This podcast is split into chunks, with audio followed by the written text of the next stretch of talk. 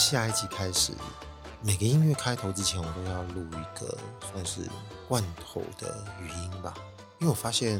哎，不知道从哪里来，可能听到的人对于这个节目好像有一点太过于幽默的期待，但仔细听下去，发现其实好像不是这么一回事哦。大多感受到的，应该都是一个中年人对很多小事的牢骚啊，所以不妨在一开始先有个警语，有个警语之后音乐再开始，至少在愿意继续听下去之前，大概猜得到会陷入怎样的一个陷阱，要不然就赶紧跳开去找那个更闲聊性的，这样也不会浪费你的时间。总之，这边讨论的事物大部分都非常鸡毛蒜皮，就如果你觉得你可以自我挑战，甚至可以享受无聊。就欢迎你听下去哦。这个节目叫《网络上的芳龄》。我想前面那几句话应该就会是以后的开头。OK，那今天又会是什么鸡毛蒜皮嘞？我们平常在户外走路啊，尤其是在这个城市中街道啊、巷弄中走路啊，看到行人，其实通常大家都不会去特别注意，除非他是美女帅哥嘛，要不然就是他行为特别诡异。那行为特别诡异，通常都是跟我们平常理解的这种。动作不大相同，才会引起我们的注意嘛。但是这个东西也不会是一个觉得非 A 即 B 的标准啊。我我认为它是有一点点渐层的，也就是有些人处在这种暧昧阶段，不容易被你发现，其实他有点奇怪。如果有些人可能喝醉酒，但他没有特别醉，走路不是特别稳，其实你可能也不会特别去发现，除非因为其他的因素导致我们突然去注意一下这个人的脚步，可能才发现。哎，这个人好像有点问题，要不然就是一个驻足的人哦，站立的人，他在干嘛？做的一些事情不外乎在我们经验累积上说，要不然他在跟别人讲电话，要不然就是站在那边呃等人。在等人的时候，可能就会看手机嘛，要不然就是拍照，还有一些可能零零总总都列得出来，反正我是列不完。但是我们大家就知道，无非就是那些啊。我昨天就是看到一个人，他站着。慢慢引起了我的注意。本来他也只不过是一个容易被我略过，就站在路边的人。那它是哪一种种类的？它比较偏在拍照的。可是，一般拍照可能什么？拍睫毛，要不然就拍一些昆虫。也就是可能是在你的日常景象里面会发现一些值得让你拿起手机或相机拍的物件嘛。我看了这一位女士，她拿着手机在拍一面墙啊。那这面墙就是应该是大理石砖堆砌起来的墙。我本来也不觉得有怎么样，我在想说，他相机靠在那边，那应该就是在拍上面的昆虫还是什么的。但我慢慢慢靠近，发现靠北还没有。哦，那他就是在靠近拍这块砖啊。那整面墙这么多砖，但要靠这么近，感觉就是他要拍这个特写的砖要干嘛？然后我马上观察他的外貌，你想说，那要不然就是建筑设计相关的人啊，他可能对材料有兴趣，但是从外貌又觉得他就是一个彻头彻尾的家庭主妇 look。呃，如果你要占刻板印象，我也没办法，反正他看起来显然不是我认为的职业相关人员。当然，就随着这个距离越来越近，我就忍不住一直在注意他的行为啊，真的是一直在想办法拍这个大理石砖上面的纹路。但偏偏这个大理石砖又不是那种很美的大理石，那因为这堵墙呢，也不是什么很新的墙面了，估计可能应该也已经做好了有十几年了，所以它这个材料也不是现在最时兴的，也不是现在最流行的。再加上风吹雨打过后这么长时间啊，摧残啊，痕迹下，应该不是那么容易，只是要我们看它这个材料本身的纹路，但他还是很努力的在拍。但其实我说真的，这个只会让我想到很久以前的我自己。我当下其实有一种小小冲动啊，想要走过去拍拍他肩膀，跟他说：“哎、欸，我办啊，大家都是行下来啊。”那很久以前的自己，我也肯定干过类似的事哦。那我肯定懂啊。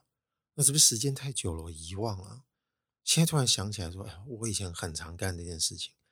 而且那个年代数位相机这个解析度还没特别高。”所以应该没有现在手机还来得强。你要拍一个事物的特写啊，还能看得有多细。但回想我那时候，确实会有点担心有人看到我在用这种方式拍，这个有点做贼心虚。因为你知道世俗大家应该就是拍一个很明白的对象，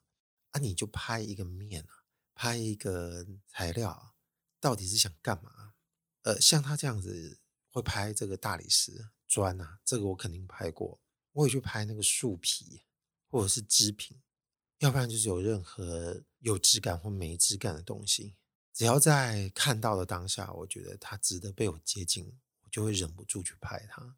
希望这个相机也可以帮我肉体眼睛的视觉 level up，就是可以把那个东西看得更细啊。但这个跟好久以前我提到要拍那个月亮 zooming 的事情，道理可能有点不大一样。要把一个远的东西拉近看清，这个需求跟这个希望，跟一个东西想要带到我面前啊，让我自己直面，逼自己看得更清晰。呃，某个程度上还真是两回事。所以今天要说的就是这个太太，她勾起了我好久以前的回忆。其实我还蛮意外，有人在干这件事情，而且在大庭广众下。因为至少我觉得这种习惯啊，这种喜好可能不是大部分人都会有，因为它有违于我们拍照的一种世俗的价值判断。因为你总希望它应该看起来是一种至少是在审美啊，或者是在人物的记录上啊，它都有一个比较清楚的目的啊。那你这样去凝视一个物件，你到底是在看啥？而且你去越看啊，越想看得够本，这个有一点贪婪的感觉。有点像是走进这个免费的吃到饱，然后你又怕这个现实时间不够吃够本，要立即就把它看看够本。但我没跟那位太太攀谈啊，我没有办法得知她到底是要检查还是要干嘛，还是说要看那个食材到底是不是天然的。不过看一些物质啊，它的肌理啊或纹理啊，注视它，慢慢凝视它的一些可能平常不会看到的。一些更细的东西，这可能跟我小时候习惯凝视一些东西所得到的感觉，最后想要朝那个感觉的反方向去寻求一个自己不知道的东西啊，跟这个动作应该是有点关系的。那是不是要稍微讲一下小时候我们到底是会看什么？我我觉得这个应该特别容易发生在我们慢慢懂了人世间的大概的一些事，但是你还来不及去受教育。这种时光下应该是最容易发生的，因为那个是你小时候第一次开始很明确感受到无聊的时光是怎么回事。因为你没得玩，你不可能一天二十四小时都在玩。你还没去念幼稚园，你就待在家里，你已经会讲话，你会走路，你也会思考，只是很不够成熟。所以有时候呆坐着、呆躺着，也就是你眼睛就盯着一个地方瞧，脑子在那边转呢。看着一个无意义的空景，不管是客厅的角落还是哪里的，你就看到出神了。这个肯定是又回到我之前有一集讲到，我以前大学的老师他退休，那时候去那边发言的时候讲到的事情有关系。哎，那次讲的应该是提到看一个东西看到出神了，就看到什么东西都崩解。这一次要讲就跟这个有点关。你只是在那个年纪暂时找不到更多词语来形容，比方说你发现事物的荒谬性。但那时候哪知道“荒谬”这个字什么意思啊？更不用讲还会写它。你只觉得东西盯久了都不对劲，但也有人可能会觉得听不懂我现在在说什么。什么叫盯久了东西就看起来越来越怪？但这个例子其实很容易再去找其他的方向去支持我们。我们看看中文字，应该也是一样的道理。这个越看越进去，盯越久，每个字就越看越陌生。你就会发现这个疏离感超级强烈的。原本我们都觉得我们明白这些字，原本我们都觉得我们理解这些字，看得懂，对它的形状呢，还会形成一些我们自己一些印象系统。可能你的脑袋跟我的脑袋看到不同的字，心中想到这个氛围啊，印记可能会不大一样。但看久了，真的就陌生了。你突然会感到害怕，说：“哎，这些笔画，这些东西都在，为什么突然觉得看不懂了嘞？”然后下一个动作，通常我们就会习惯让自己赶紧回神，或者是说赶紧把我们的这个视线拉远一点，或者是赶紧去看别的字。按那个瞬时间，我们应该就会认为我们这个认知系统突然就调回正常了。刚刚好像有点糟践，但是不知道那是怎么一回事。后来我发现盯着其他事物也是一样，看这个桌子啊、椅子，本来很多很理所当然跟很合理的，你就越看越不懂。通常看没多久，你就会感受到这个危险，我们就赶快想办法让自己的眼光啊变成投射在整个场景上。但有时候整个场景呢，它也会落入这种崩解的状态。那个时候开始有点小小心得，这就会觉得，哎，会不会是人造物跟天然物的差别？文字也是人造的，那会不会看天然的物件就比较不容易会让我们感到害怕？比方有时候家里如果摆了一盆花，看着这些花朵，好像它比较不容易崩解，或者是说严格来讲，它也有可能崩解。但我可能必须要对它有一层认识之后，它才能进到那个模式，然后这个模式下才会产生崩解的状态。但如果还没有机会产生的话，那我可能就会很放心的一直盯着这些物品瞧。而在盯着自然物的情形下，你会一直开始不由自主的去寻找你现在看到这些所有物的线索，花瓣上面这个质地跟这个质感，或者它旁边配的这个绿叶。再往细看，上面好像有粉状的东西，花瓣上好像有点皱纹，或者它有点透明。我刚刚嘴巴描述的各种质感，会被我们一路一路的挖掘得更深。有时候甚至看看连一些其他哦没有生命的东西，非生物类的也会有。就像刚刚说，这个太太盯着这个大理石啊，看着这个自然形成的纹路啊，你好像也一直想要把它拨出一点什么出来。所以我常常一直在深信啊，我们人啊，就是会被吸引，就会想看这个机理啊，这个事物的机理在引诱着我们。这机理是哪两个字啊？就是肌肉跟道理这两个字。但我觉得基本上这些机理还有这些质感，这视觉上应该都是一种深渊呢。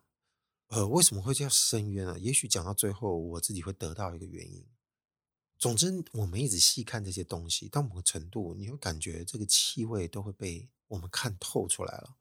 诶，这个气味还不是我们平常闻得到的那一种，这感觉已经蛮可怕了。那是不是有可能我们的感官在那个时候会一直向下的沉，也就是尽量排除旁边的干扰？但是我之前用了“凝视”这两个字来看啊，其实现在的人常常在讲凝视，好像已经。不是很适合再来描述刚刚说的这个状态。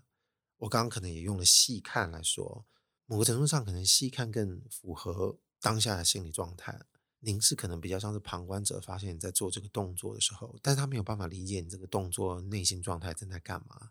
可能会比较像在凝视。那我们自己人也是一个生物，所以有时候我们自己看看自己的皮肤啊，你会发现你盯的也会出神。我们看我们自己的手掌啊，正面跟反面那个纹路会有点不一样啊，尤其是手背的那个纹路，会比你想象中的再细腻一点点。那有时候你眼睛视力还不错，你会慢慢希望它显微镜化，会看看一些上面你从来没有发现的纹路，然后你又会从这个上面又发现了一些像我们刚刚在观察花朵跟花瓣这件事情，它都会有一样的乐趣产生。但是有一个东西，我觉得。蛮有意思的，他应该可以在这个时候就直接拉出来讲，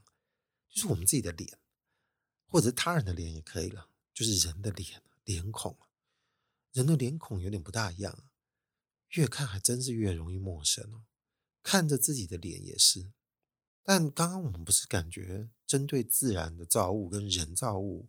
我们一直拼命的细看或凝视啊，得到的感想会不大一样吗？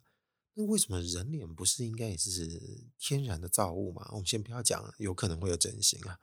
啊！总之在经验上会让我感受到人脸真的是会凝视的时候造成这个陌生感。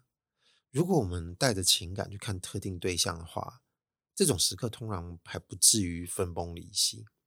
总之会有一些答案等着接住啊，承接我们在凝视这个脸孔的时候产生的一些疑惑。比如说这个鼻子有点短。有时候会说真可笑，但有些时候同样，这个鼻子真短，好可爱啊，我喜欢。刚刚随口说的这些答案，他马上就帮我们拉走，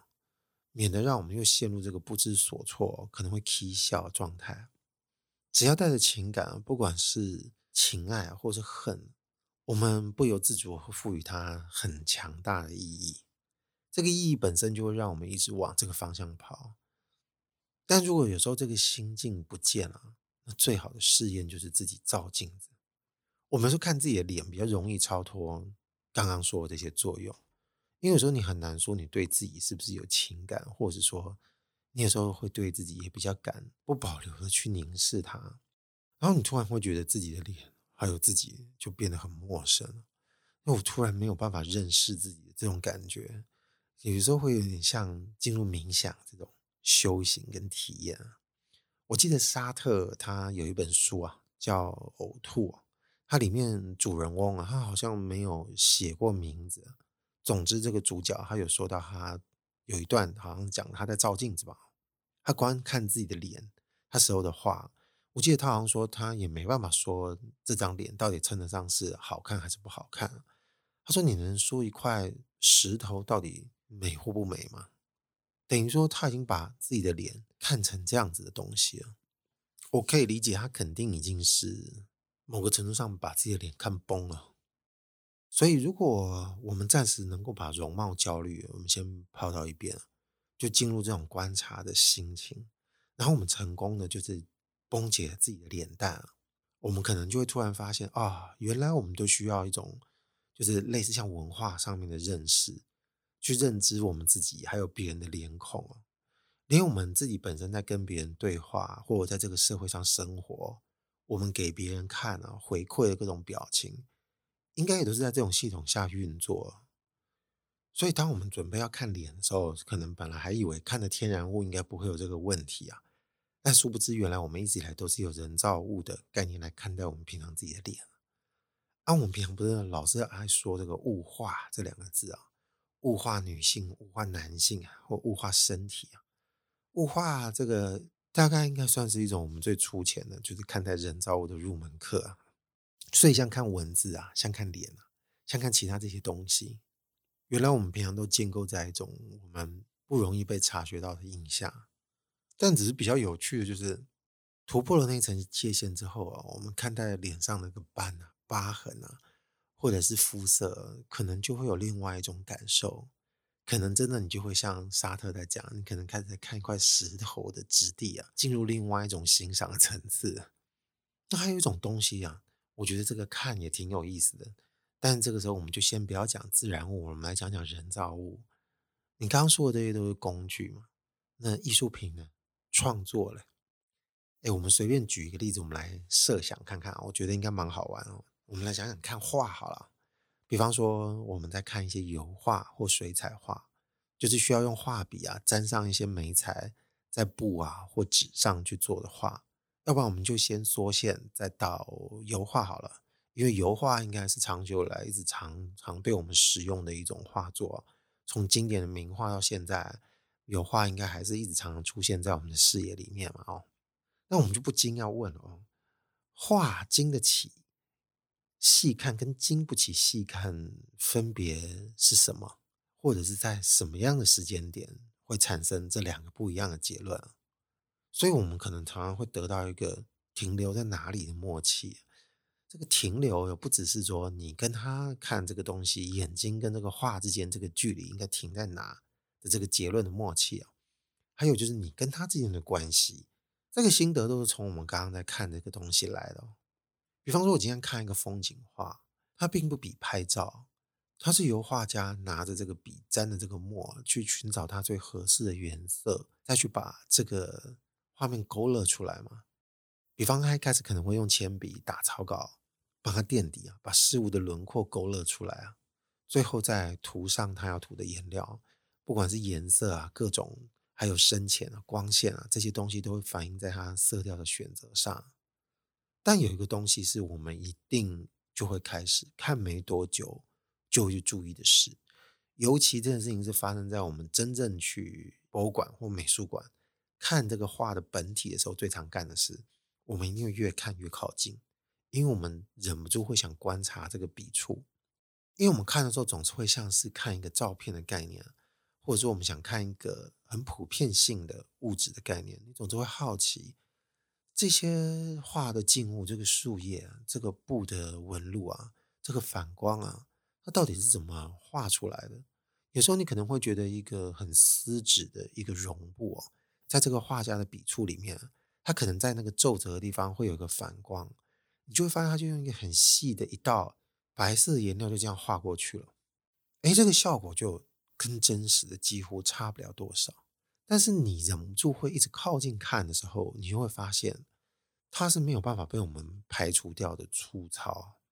因为笔触这个东西就有笔触成立的这个形状啊。比方我们会看到凝固这个颜料的厚度哦，在一开始上笔到下笔之间，我们知道它从哪里下了这个笔，哪个地方堆的这个颜料比较厚，它凝固在那个地方。到最后，你就会发现各种笔触构成了这整幅画。但是，当你这么仔细去研究笔触的时候，你发现它也形成了另一种崩解状态。但是，这个崩解跟我们刚刚看凝视一个文字啊，或看一个人造物件，它又有点那么不一样。因为它很清楚的让你知道，它的解析度是停留在这个物质的交错之中所构成的地方。它在里面没有办法被我们找到荒谬性。所以，如果我们用这种角度去观看笔触哦，就是在某一种意义的探究上，它终究是虚空的，因为它纯然只会让我们看到我们人类哦，能够钻到一个尺度的极限，它就是一种尺度的限制。我们这么细看，你就会看到那个颜料凝固的时候，如果它是一滴很细的东西，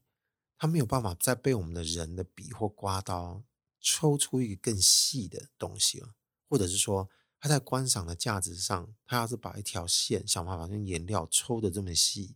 他也很难再达成另外一种我们想要达成的效果。所以，我们常常会停在这个地方。通常，我们一个反射动作就是看那个笔触，看到这样子的地步的情况下，你马上人又会往后退，你会想要看一下全貌，因为我们知道某种随机或不可控的部分在那个地方被揭露了。等于说，在那个欣赏的层面上，到那里你可能找不到比较明白的意义。尤其这种情况更明显，就是我们在看一些印象派的画作嘛。你随便看莫内或秀拉啊，他们都会有这样子的一个情形啊。有时候你会甚至觉得说，哎，跟我们现在当代在用这种电脑技术搞这个马赛克很像啊。远观这幅画的某个部分的区域，或者是直接看它整体，然后再对比刚刚看到那个超近的这个笔触。我们应该就会想象画家在他自认为可控下，他没有在控制事情所搭建起来这个物理世界。毕竟这个画它仍然是一个物理上的存在物嘛，这之中是依赖什么把它建立了起来的？你就会发现，我们 必然只能回到作者那边去了。我们会把笔触当作线索去理解另外一件事，或者说这另外一件事就是去理解作者的状态。不管是这个当下，或者是他意识或是非意识的状态，然后我们全然就会享受在这个理解的过程。你就会发现，你突然哎开始获得了很多心得，得到了很多道理啊。所以，如果细看一个人造的艺术品啊，他所经历的可能是某一种很奇特的升华过程，就像刚刚在描述的这些经历啊，而且它都算是一种很浅的描述了。但看着这个自然物啊。这些自然物的肌理，不管是说我们刚刚说，不管是我一开始说我小时候会去拍树皮啊，或者是看一个切的木头的断面啊，林林总总各式各样的东西都好啊，石头啊、贝壳啊，我们在细看这些东西，我们通常寻找的其实通常就不是故事。刚刚说这个话，它就有点像是一个故事。但如果我们在看这些自然物，还自认为有看到故事的话，呃，我个人认为它比较像是一种自我安慰。要不然就是有点像已经像那个信教了啦，宗教，我们会用宗教去解嘲一些事情，但事实上应该就是一层跟一层的深渊啊，一直拉着我们往这个地方看，还真奇妙。我刚刚在想，我是不是会解释到深渊这件事情？大抵应该就是这个意思吧，至少在我这段言谈中，应该算是具有这个意义吧。我们再回到刚刚说这个自然物哦，你就算不要说启示好了。你顶多会有一个比较，大家听得懂的感叹吧，比方说我们赞叹造物者的厉害啊，或者是细看总有更多机理可以被我们观赏，就会觉得它非常巧夺天工啊，或者是我们认为这个就是自然全然的随机出现的结果，我们会在这两者之间的结论摆荡。但曾几何时，就在我一开始说，小时候就是因为为了逃避，想往某个。担心看的东西会被崩解的状态下，会再去凝视一些其他的物件，那既然如果我看了这些天然物，最后就在全然的随机跟这些自认为可能是造物主的设计之间，在两者摆荡的状态下，你突然就发现了，那好像也是一条危险的道路，但就不知道为什么，你总觉得深渊是不能陷入太深的。我们只好再回到像画家作画般，在每一笔之中，跟在看这些事物之中，我们就在这每一笔的恍神之中，就度过了每一天。只会回想起刚刚提到，就经过这个路边看到，不知道为什么在拍这个墙壁的太太，有时候真有种想法，就走到她旁边，就是说：“哎，拍什么？”如果他告诉我的是说：“没有啦，有一条虫，你可能那边看不到，你看。”那我可能就觉得：“哦哦。”但如果他说：“没有啊，我就拍这个。”我就会觉得：“哎，结个账好不好？”网络上的芳龄，我是阿贵，今天就先讲到这边喽，拜拜。